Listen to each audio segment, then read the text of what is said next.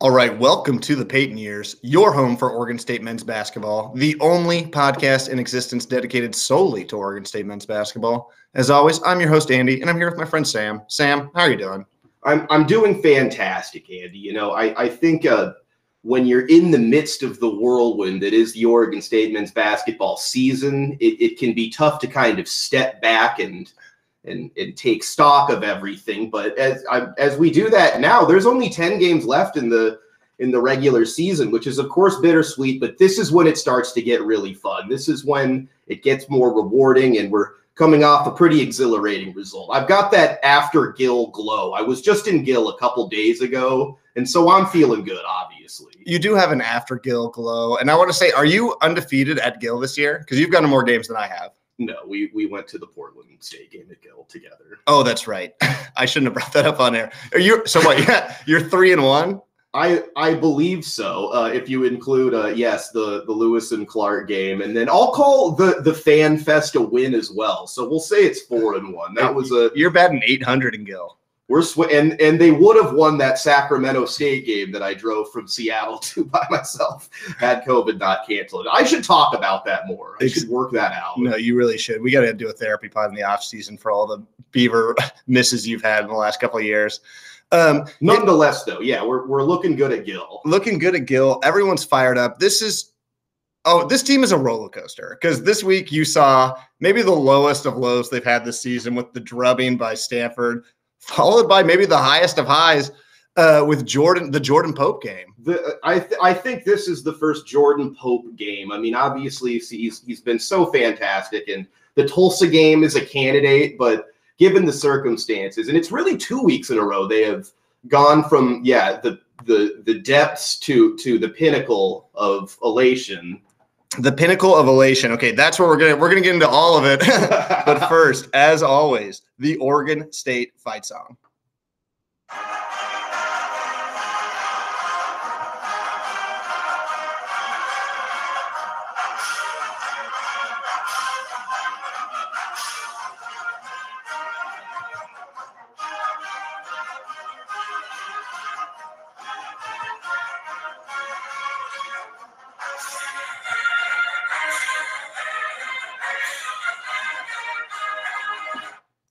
I had to let it go longer that time because we are in the pinnacle of what did you say? I've already forgotten. The pinnacle of elation. The pinnacle of elation right now, because Oregon State is coming off a win over Colorado. Also a terrible loss to Utah. Sorry, I misspoke earlier. I brought up the Stanford game. I meant to say the loss to Utah, which was also very demoralizing. Sam, what do you want to talk about first? Let's get Utah out of the way. You and I watched this together. We watched the Colorado game separate. So I'll be curious to hear your thoughts on it, but yeah, just a real ugly one. I because I want to just keep this positive, and knowing what happened 2 days later, I'm saying that the work they did against Colorado started in the final 4 minutes of the Utah game, when they finished the game on a 22-6 run that no one will remember. So we pointed out here. Yeah, it was a. Yeah, let's start with that. It was a great end. Let's start with the last 4 minutes, and then I'll give my thoughts on the first 16. Exactly. Yeah, it was a great end to the game. Oregon State lost 79-60, but like you said, that was the first one. It was like 60-something to 44. Oh yeah, I'm sorry, I've got the wrong one up. Yeah, they went on a 22. I'm sorry, I'm all over the place. A 22-6 run. We were watching with our friend Ross. Shout outs to Ross, the funny Portland comic. Should we say his last name on here? Passick, yeah. Ross Passick. Who cares? He might have warrants, but who cares? Who cares? We were watching with him. He came over for the last 5 minutes, and in that last 5 minutes, the word "good loss" probably came up 12 times. Even though I know that was not the case. We weren't even calling it a good loss. There was just a lot of good loss stuff at the end of that game. Exactly. They lost 63-44. Sorry. Yes. What do you want to cover from the game? Because essentially the story of the game is that they were not able to hit a three-pointer until the last 4 minutes. Here's the way I'm like my explanation for why it went so south. And again, another not terrible, at least to even pretty good at times, defensive performance squandered. Great. This was a very weird game in that the first half took about 30. 4 minutes of real time. And when you're a young team who's playing a very good team and you're not making any shots, a lot of whistles can be beneficial. You want to muck up the game, so to speak. But when it goes up and down without a single stoppage for literally like 8 straight minutes, you're probably going to be in trouble. And it snowballed fast. They needed some whistles, even an out-of-bounds call, take a charge, foul someone, something to disrupt this momentum. And so in that way, they were unfortunate. Yeah, when you say not hitting any shots, you mean that quite literally. Yes. Oregon State went 0 for 10 from 3 in the first half, 2 for 8 in the second half, those two coming in the final couple of minutes to start together, but 2 for 18 overall from 3, 11%, the season low. Not what you can do against a team like Utah, who is good shooters in their own right, even if they had somewhat of an off game too, just 7 for 23 from 3. But so if they go 5 of 18 from 3, they lose by 10. And it seems a whole lot better. I'm just saying.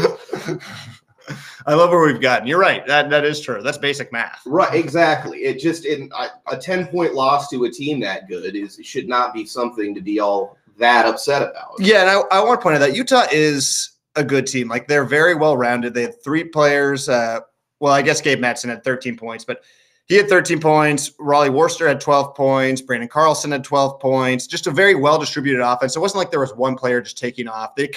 They don't really have a lot of flaws in their offense. They're much bigger, kind of a sneaky athletic team. Yeah, they hit a lot of threes late in the shot clock, which is the most demoralizing defensive, trip you can have too. Also, Boston Holt, former Roosevelt Rough Rider, coming off the bench. So they've even got some PIL flair, which is not usually a team you would think would have PIL flair. So it's hard to knock them. Not since the Charles Jones era. Right. Well, Charles Jones. David Douglas. Right. Up there with Isaac Bonton is the most PIL-adjacent basketball player of all time without ever actually playing in the PIL. This is a total aside, but can someone please reach out to us if you know why he is no longer playing for Multnomah? I mean, I totally saw him. For those of you who don't know, he was playing for Multnomah University, which is to start the year. It's an NAIA school. It's an NAIA school, very tiny one in Portland. And you could see it coming a mile away. You were like, well, there's no way he's going to finish the season on this team. But I would love to know the details of why. He did give Portland the business, though, when they played Portland at the beginning of the year. And that was a beautiful thing to see. And this is why we know for a fact that he was on the team. We saw him this summer in the program with a lot of other guys. Give us someone reach out. Someone reach out. Charles Jones. About as Portland as you can get without playing in the PIL. Shout out to the former Utah great and the Portland State Viking. Also a Portland State Viking as well. That's right. Back to the current Utah team. One thing I want to point out is their depth, because this is something we kind of talked about. Lavar Stanovich, he was probably their best player last year. I mean, I guess Branden Carlson was probably their best player. But he was out a lot. Too. Yeah, he was out a lot. And now Stefanovic is probably their like 7th or 8th man. So that shows you what type of depth they brought. They brought in all these returners, and the team is very complete. I can see them playing in the Sweet 16. I kind of have more faith in them to make a run in the tournament than I do Arizona. They're well, first, and they beat the shit out of Arizona once already too. So there is evidence to that as well. But yeah, they're very no college basketball team is completely drought proof, but they don't fall into those very often because they have so many shooters and just the way they take care of the ball. Yeah, they're a very good team. Anything else you want to cover from the game? Jordan Pope led the way for Oregon State with 11 points. He was the first person to – He hit a three. He was the first person to hit a three. And his shots, like – it's kind of like that Space Jam joke where Michael Jordan's playing baseball and he swings and the catcher's like, man, even when you strike out, it looks good. I wish I striked out like you. And that's how I feel about Jordan Pope's shots. Like, even when he misses, it's like the cleanest looking miss you've ever seen. If I was just picked up a basketball in front of a bunch of hoopers and threw a shot up, if it looked just like Jordan Pope's and missed, I would feel good about myself. I'd walk away and be like, they think I'm good now. Exactly. I've earned their faith.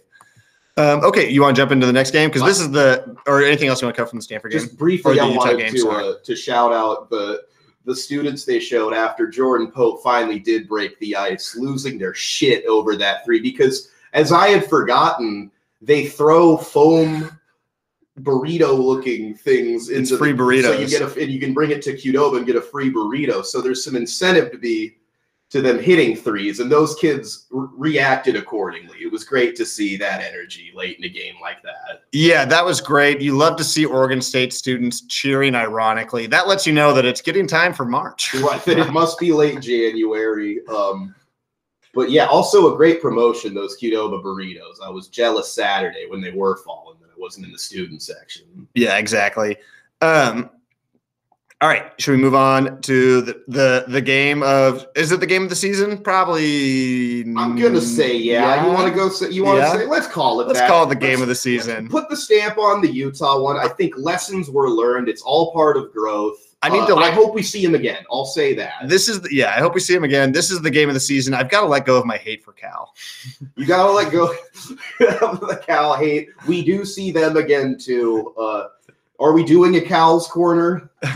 Well, I'll just say really briefly that they hit a new low against Stanford their last game. I'm a little concerned about them again. Yeah, they've completely fallen off. We'll talk about them a little later. We'll do a small little Cal's corner on our way out for sure.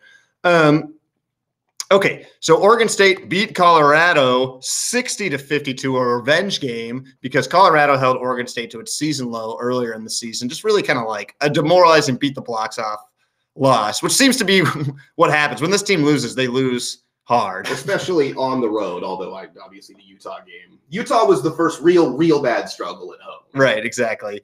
What stood out to you from this game? Other than, let's just get out of the way, this is the Jordan Pope game. Jordan Pope will win Pac-12 Freshman of the Year. I feel like this game solidifies it. Well, he two-time Pac-12 Freshman of the Week. He's won three this year, two in a row. I think he's going to get some more.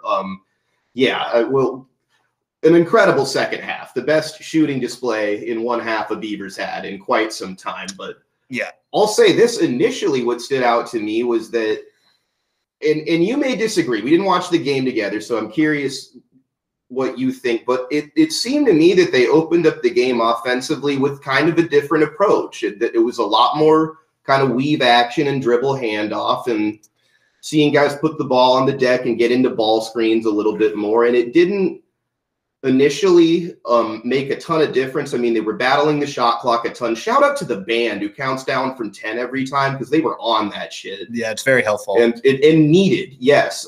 But while the start was slow, it just looked better. They weren't turning it over a ton. They were getting decent looks. They missed their first 7 threes, but at least 4 of them, you were really excited about the result of the possession. It just didn't fall. And obviously once they did, it was a beautiful thing. Yeah, it was. I do agree. The offense, and I wonder if this is kind of a strategy because Colorado is so kind of like Utah, just uniformly big, that to do kind of like the pass cut post up offense that they usually run, that just doesn't seem like to be an option just because the defense is so long for Colorado. It was really disruptive. But not to mention you scored 42 points against them the first time you played, and there were not a lot of promising looks. It was ugly. Exactly. But I loved the new look. I think that's what they should really lean into, because to me, the strength of this team is in the guards, Pope, Glenn Taylor Jr., Dexter Cano, getting downhill and turning and making plays for other people. Like, not to say the other players aren't good, but I think that's when the offense really starts humming, when those guys put their head down. I mean, Glenn Taylor Jr. and Dexter Cano, I put up there with best kind of straight line drivers of anyone in the Pac-12. Absolutely. And Taylor was only 4-14 from the field, but he took 8 free throws, made 6 of them. And late in that game, he kind of knew, I'm getting to the basket and I'm getting fouled or I'm scoring every time. No, you've seen him really turn and just kind of do whatever the team needs. He led the game, or led the team in rebounds with 12, which would have led the game, but Tristan Da Silva for Colorado, probably one of my favorite players in the Pac-12. He had a monster game, 22 and 15. He was kind of unstoppable at certain times. Without him, they would have been blown out. No one else. KJ Simpson was really bad. Was 1 for 13. They would have been in trouble without him. So shout out Tristan Da Silva. He should probably be all conference. Yeah, I think he'll definitely get all conference. He's really taken over for KJ Simpson as their kind of like de facto best player, and definitely, I mean, he's not as consistent, even though KJ did not show up this game, only had 4 points, 1 for 13 from the field. But Da Silva's definitely better at home, but he's coming a long way. Javon Hadley was really good for them too, 5 of 5. Should have played more than 29 minutes probably. He was the only one that was giving them trouble. Yeah, well, Tristan Da Silva is just such a tough individual matchup for the Beavers, because he's about the same size as Ratai and Bilodeau, but he's just so much more fluid and much more guard-like. So he's too tall for the guards, but too fluid for the wings. No one on the team can match. Yeah, they can't match up. You can't put Andell on him because he'll go out and shoot threes and play from the perimeter. All right, so if you didn't catch it, Jordan Pope had 17 of his 19 points in the second half, going off, just a magical run. Had flashbacks to like Jared Lucas at Stanford his freshman year when he was just like having one of those magical games where anything he puts up go off. But Jordan Pope's were even better because some of them are off the dribble. He just can do it all. And just a different situation. I mean, Jared was coming off the bench at that point in his career, probably like the sixth thing on the scouting report. Exactly. The little freshman comes in and he shoots threes. Jordan Pope is our leading scorer and at the top of it.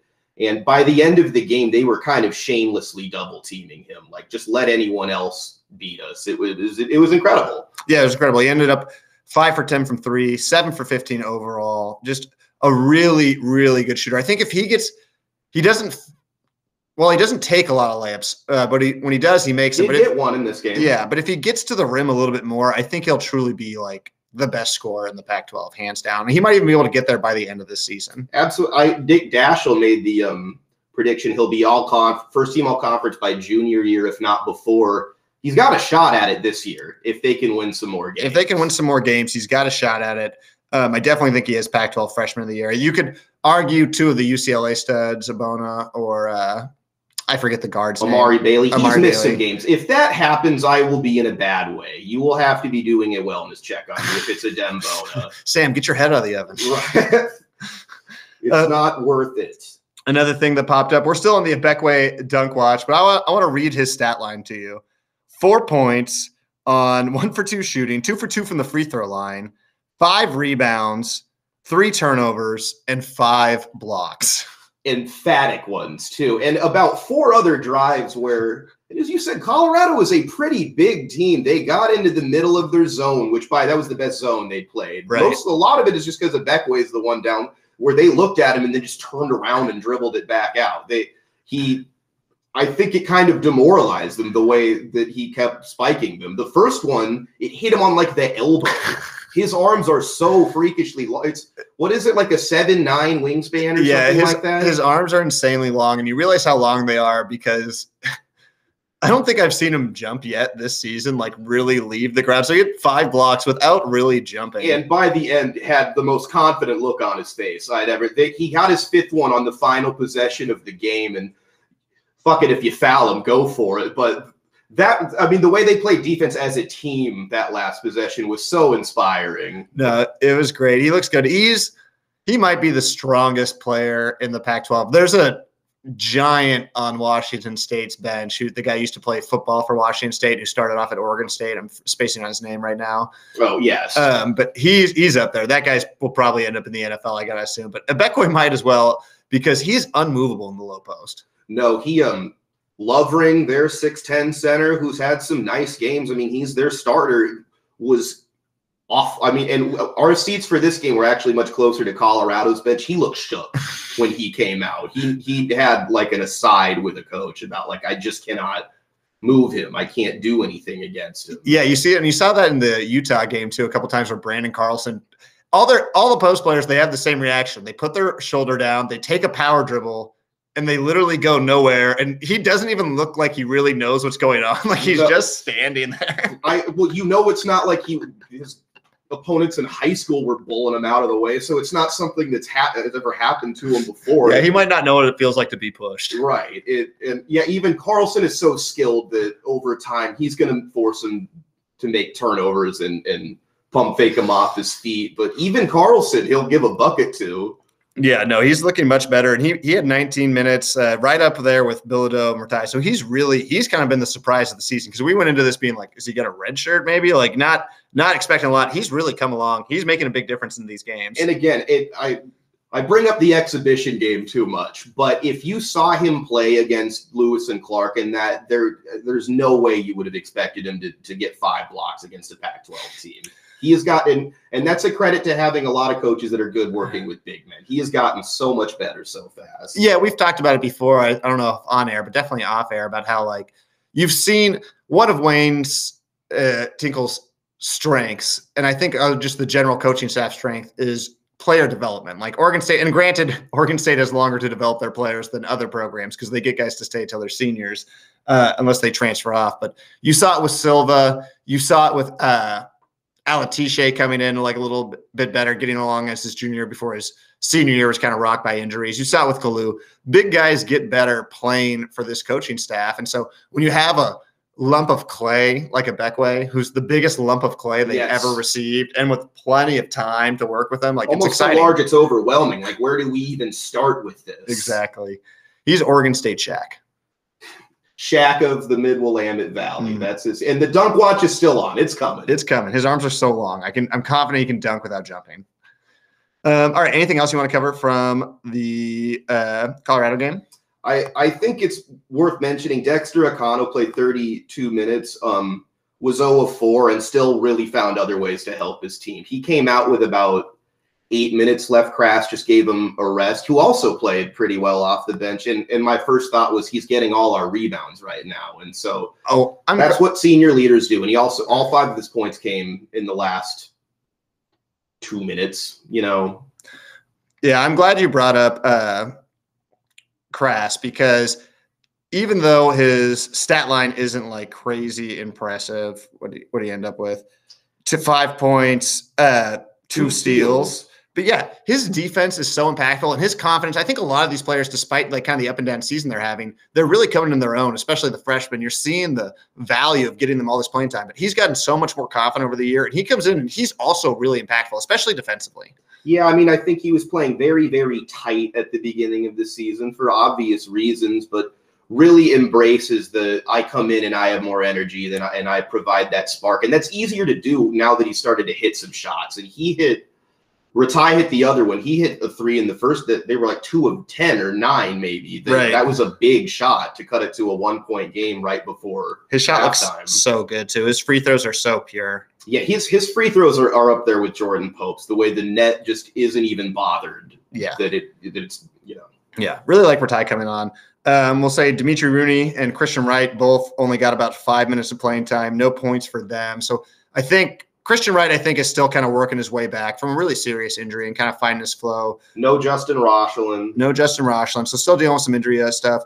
Rooney, I think you're still just trying to find that consistent footing. And it's, I don't know, maybe a little bit of the doghouse is what it seems from the outside. Not sure. Perhaps. And I mean, I will say in his 5 minutes, I don't think he didn't put up a shot. He had 2 deflections. That is something. And an assist. So he was part of good basketball. All his minutes came in the first half.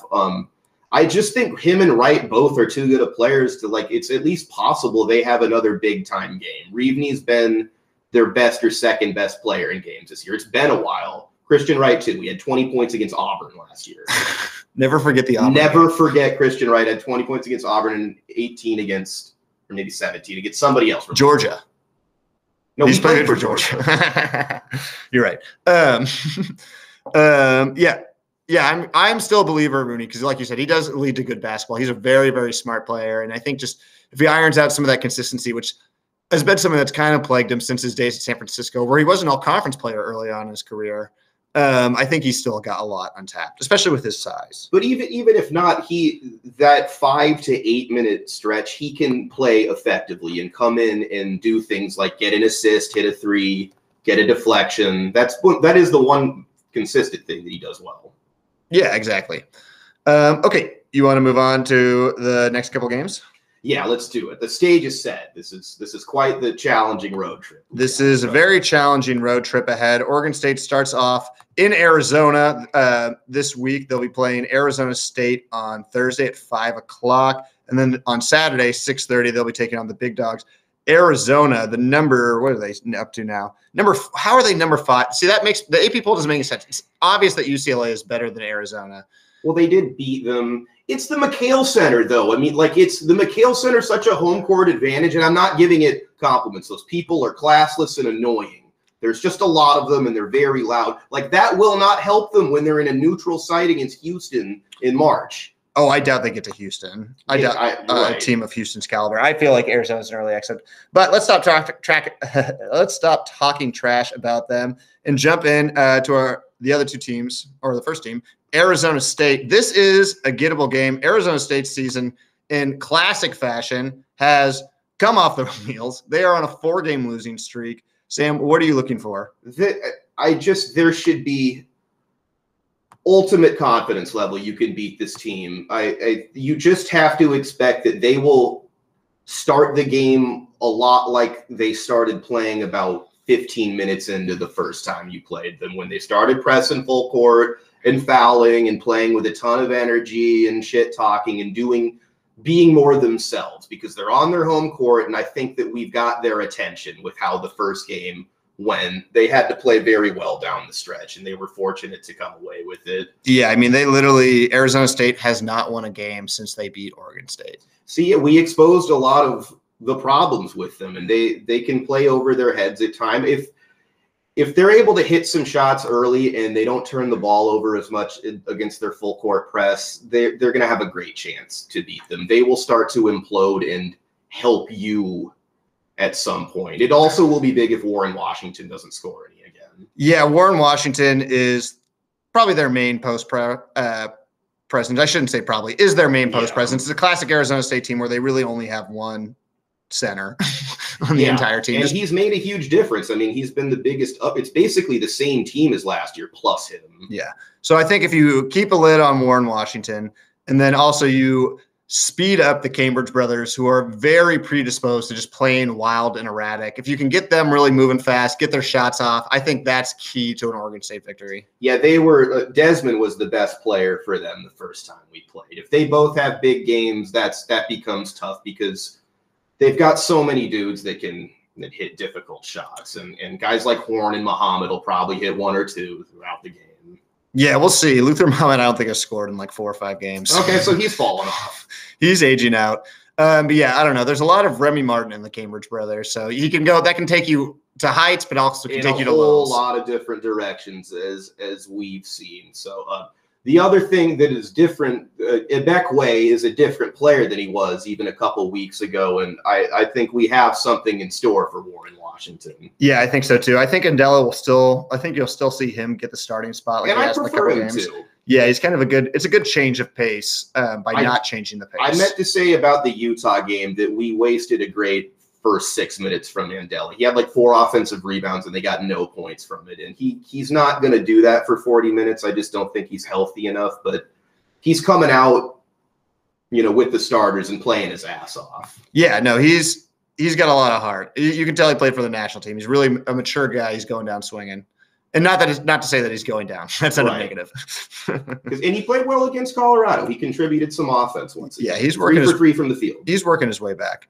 Okay, then on Saturday, Oregon State takes on #5 Arizona in home in the McKale Center. This will be the toughest test of the season, I think. Yes, I mean it's our white whale as a program right now. I don't remember the year they last won in the McKale Center. It was far before our time, and.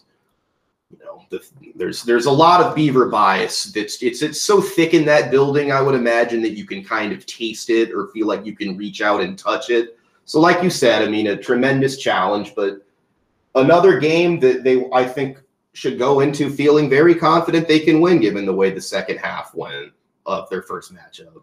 Yeah, extremely confident in the Beavers' ability to beat Arizona. And I think what it's going to come down to is hitting shots first off. You can't shoot poorly against a team like Arizona and expect to come out to win. You can't have one of these games where you shoot poorly in the first half or, as was the case against Utah, the entire game. Like, yes. That's not going to work at all. People are going to have to be on their games. Jordan Pope's going to have to make plays. And they're going to figure out some way, to rebound, because the last time they played Arizona, the rebounding battle was, I mean, and granted, Arizona is huge. Tabella's 6'10", 6'11", probably going to win Pac-12 Player of the Year this year. Just a dominant power forward post. And then Ballo is the biggest player in the Pac-12. Yeah, is even bigger. They both, I think, had like 12 and 15 rebounds, almost 30 rebounds between the two of them in the last game. That's going to be huge to Oregon State, because you just can't win if the other team's getting 30 rebounds from 2 players. And again, I mean, hopefully Ebekwe is ready to play more extended minutes than he was the first time they played, and that can help a little bit. It'll be, yeah, we should put a side bet on whether we think that Ballo will be able to move Ebekwe with a drop step. If he can't, then it's officially done. Like, we're nobody done with it. Then the move KC off his spot watch is done. We're throwing it away, and we can focus on the Ebekwe dunk watch. Exactly. Okay, so obviously we're predicting a 2-game sweep for Oregon State. Yes, to me the key is they have so many scores. It's not like you can count on shutting them down. But if you can keep Krisa and Ramey and Battle, I believe, the one with the dreads that comes off the bench, and all these guards that hit a ton of threes. If you can keep them from hitting those shots late in the shot clock and get away with playing Tubelis and Ballo straight up, and then obviously rebound, I think that gives you a better chance than doubling their two bigs and trying to and living with them getting open looks. Yeah, see, I'm kind of the opposite. I think you're going to have to double the two bigs. I just don't see any way that the Beavers individually can stay in front of either one of those guys, really. I wouldn't be surprised if you see a lot of zone, a lot of the 1-3-1, just kind of trying to make them think, trying to move up the pace a little bit so they're just not exactly sure where their post-ups are coming from. I bet you see a lot of change-up defense, but I think you're going to have to double down and then just hope that Kirk Krisa has one of his games where he goes like 1 for 7, which he's prone to do. He does all the time, like literally about half the time. That's true. Ramey is the one that worries me more than Krisa. Yeah, Ramey's good. Hopefully they can cover Ballo one-on-one with Ebekwe when they try that high-low lob stuff, because Bilodeau trying to front him was just not working. Yeah, no, it's going to be the down-low post matchup is going to be very good. So I think a lot of hopes hinge on Kirk Krisa having one of his games where he single-handedly loses the game for Arizona, which I don't understand why the national media doesn't kind of like latch onto more. I can think of some reasons, I guess, none of them good. Yeah. I just got to think that Steve Kerr probably regrets saying yes to that. Like, he maybe make him earn it first. I don't know. Exactly. It'd be funny if he took it back. if the next game he's number 5 and it says Krisa on the back of his jersey, we'll know that justice was served. That's right.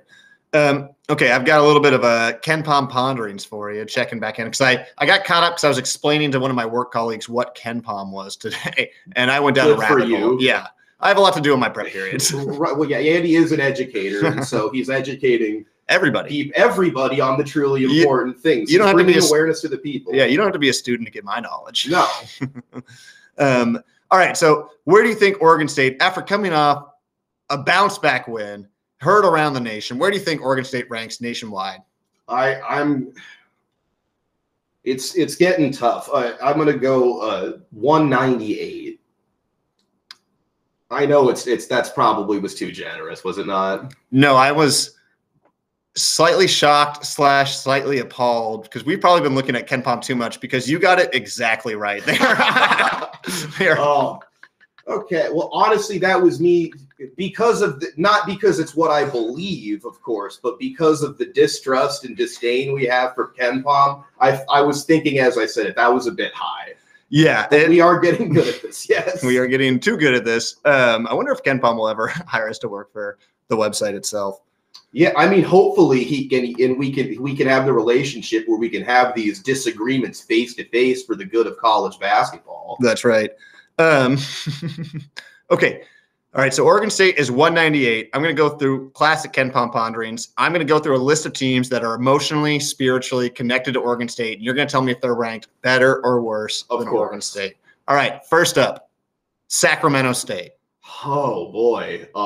Sacramento State obviously connected to us because that's where Gianni Hunt is finishing out his playing career. Gianni Hunt is, I believe, still their starting point guard. I think he's got that role pretty secure. I don't know that he's having a great statistical year, but it's a kind of their quarterback, and I'm sure he's getting a lot of Gianni Hunt specials, which if you've been listening to this podcast for years, you understand that that's when Gianni Hunt is my favorite thing in the world. It's where he would steal the ball from the opposing team with a great defensive play and then get so excited he would almost immediately turn it over. Back over, and it's as if nothing happened at all. Oh, just a whirlwind of activity leading to where we were in the first place had you done nothing at all. I kind of miss Gianni. I kind of do, too.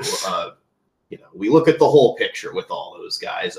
I am going to say that they're 192 and slightly better. I'm basing that off of their close win on the road at home against Portland State. They come to Portland in March. We're trying to go. You are getting so good at this. They are 196. It's just, and again, I mean, don't give me the credit. KenPom is wrong in that assessment. Yeah, this isn't our grades. We have no. It's just this is just us knowing somebody better than they know themselves at this point. I know, we should really be friends with Ken. I feel like we'd get along well once we got a couple of beers in. Exactly. Well, I hope that he gets defensive, and we can have it out a little bit, and it would be the start of a very volatile but beautiful friendship. Mm-hmm. All right, California. Cal, I am going to say is about 282. They are 255. Too high. Yeah, too high. There, that was, so that's what, about 70 teams that implies that they would be. Yeah. There, that is not true. I don't care. There was a stretch where it started to look like, especially the low and mid majors, they beat most of, but that's gone now. I'm sorry. Yeah, we'll do a little Cow's Corner. Don't you worry. So sorry. We'll come back to it. I know you're all waiting. Okay, our second favorite team in the state, Portland State. Portland State is going to be checking in. Okay, this is a tough one. This could go in a lot of directions because KenPom doesn't always look at the most relevant facts when he does this. Yeah, KenPom might just be looking at the fact that Portland State is here. Let me pull up their record really quick. They're 7th in the Big Sky. They're getting top 5. Oh, yeah, they're great. They're 7th in the Big Sky. And let's see, overall, they are 9-13. About where they were last year, honestly. They're a second half of February team. They will make a run in the Big Sky tournament just as they did a year ago. But for now, I'm going to put them at 214. They're at 235. Disrespectful. Again, now we're getting into some of this again. Still better than Cal. What about – they would destroy. That's the worst matchup for Cal is a team with a brand like Portland State who plays that way. Yeah, they would feast on them. No, they really would. Okay, here we go. Coming back to our old rivals, Queens, who's 15-8 and on a 2-game win streak. Queens is fucking tight. I've continued to enjoy watching them play in that little barn of the gymnasium. I'm guessing Queens is a 188. 210. What? They've beaten Marshall. Like, he just doesn't pay attention as well as it. These formulas aren't as good as people give them credit for. And if you really just go down the list, you find obviously untrue things like Queens not being in the top 180 or so teams in the country. Exactly. Speaking of top 180 teams in the country, how do we feel? Marshall's good. They're 78th in the country. How do we feel about Sanford College? 14-9 Sanford, who was on a massive win streak. They were on a, what, 8-game win streak, but they've lost 2 games in a row to Furman and Wofford. Where do you think they're ranked? Well, Wofford is traditionally a team that is Furman's top 100 this year by the net. Furman sometimes, too. I think those are, in KenPom's eyes, 2 very justifiable losses, dare I say even good losses, that almost further validate their standing. I'm going to say they're like 166. 136. They're still – I don't know why they're still climbing. Still climbing. They haven't stopped. That's about where they were last time. I was trying to be safe with that one. And then let's check – they're going to get an NIT berth if everyone loves them as much as KenPom does. He's pushing for it. He's got money on that, I bet. That's the scandal I'm waiting for, is the KenPom gambling.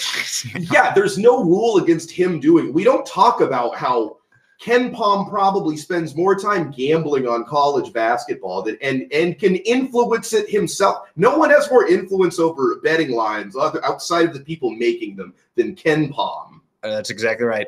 All right, then our old bellwether, Yale basketball.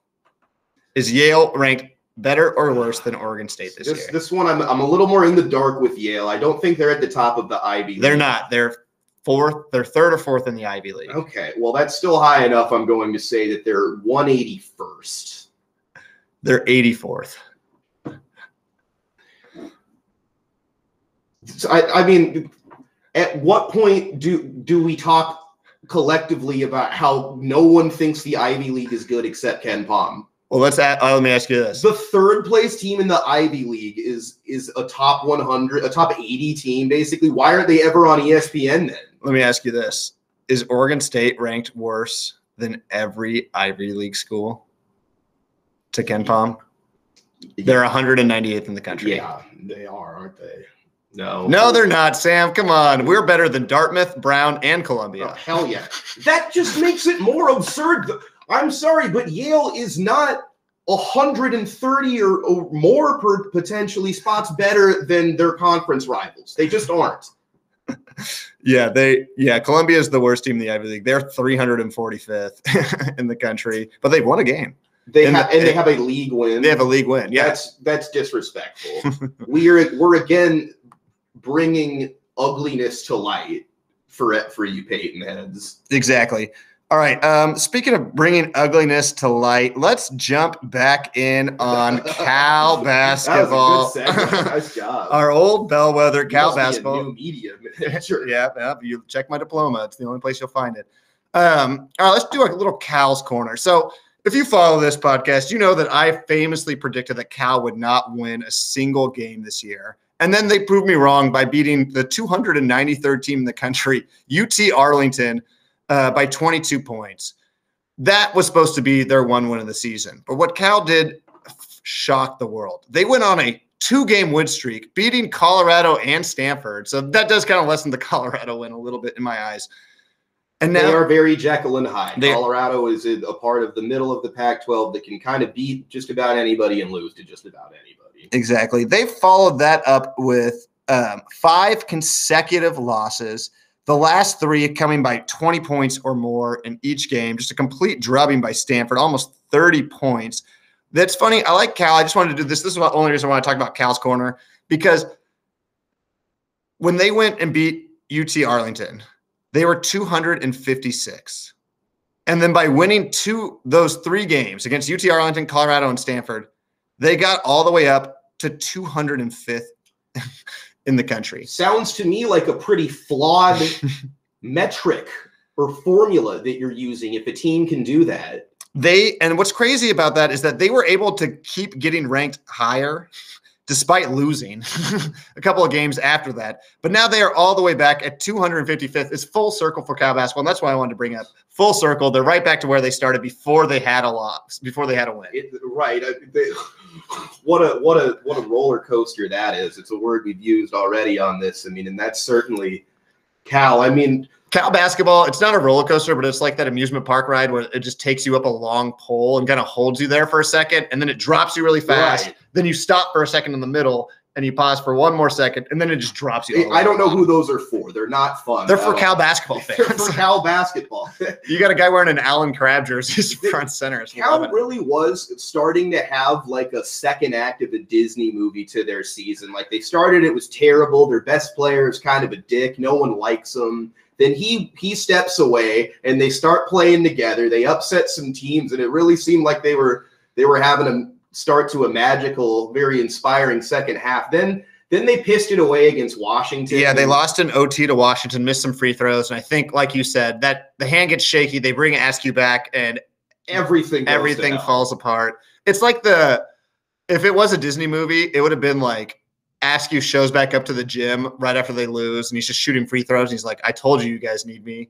And the coach comes in and is like, get the hell out of here. Like, we don't need you. And they rally together. But opposite what happens. The coach was like, you're right, Devin, you're running with the ones today. Yeah. Let's get back to what we were doing before we won any games. Shout out to Mark Fox, who looked for a second like he was going to save his job and now is 100% getting fired. I just don't see how they can justify, like, Cal, it's in a bad way. It's in a bad way. So that's your Cal's corner. There were more Beaver fans at last year's Pac-12 tournament than Cal fans. Yeah, they have no fans left, except for us. Right. Okay, any shout-outs or closeouts on our way out of here? I have a quick positive one and then, unfortunately, a little bit of a somber one. But I want to shout out the band. That was my favorite band performance I've ever seen. At a game, a Gill game live, they're kind of creating their own identity, a little bit in the vein of the more eccentric ones, and it's great to see. And again, they had to count down from 10 for about the shot clock quite a bit, and they killed it. Thank you, of course. Shout outs to Trevor Kramer as always for hooking up the tickets. We will be back. We will make it some more. It was a great evening. And then my other one, sadly, it's unfortunately not the first time we've had to do this on this podcast, but a roommate of mine, a good friend. I haven't seen him in a number of years. I just found out today that former Beaver himself, Taylor Wilson, passed away. Much like your friend Blake, a Beaver through and through, always down to throw up a fuck the Ducks, sneak into Reeser Stadium, perhaps, things of that nature. As steadfast a Blazer fan as you'll ever meet. So sad day, certainly. We a true Peyton head. Yeah, a true Peyton head. And I guess I do have a shout out. It's a little self-aggrandizing, but I just want to shout out myself and my JV2 basketball team at McDaniel because, and you probably have already heard this on ESPN, we beat the Grant JV2 basketball team last week. I don't know when the last time a McDaniel or Madison basketball team has beat a Grant basketball team in girls or guys basketball, but it's got to be at least 10 years. I'll add to it. And again, if you're not familiar with PIL basketball, this is akin to beating Arizona at McKale Center. Yeah, because it was at Grant. They now, the PIL now does uniform youth sports. So from 6th grade through the end of high school, you can play for Grant, Lincoln, McDaniel, wherever it is. And I would be probably more shocked if a youth team ever has beaten Grant in the past, again, 10 years or more, yeah, potentially. So shouts to Andy, coach of the week for sure. And there were some great candidates. Yeah, coach of the week, great candidates. And I own Grant. I know I don't have a lot of listeners on here, but I own the Grant basketball program. Beat them at every level, player, coach, whatever you want. I got their number. Call it whenever I want. And another thing I want to call whenever I want, it didn't work out very well. In my mind, it sounded better. I just got hyped up talking trash about Grant. It feels good. It feels good. And you know what else feels good? That was better. Fuck the Ducks. Fuck the Ducks. All right. Go Bees forever. See y'all very soon.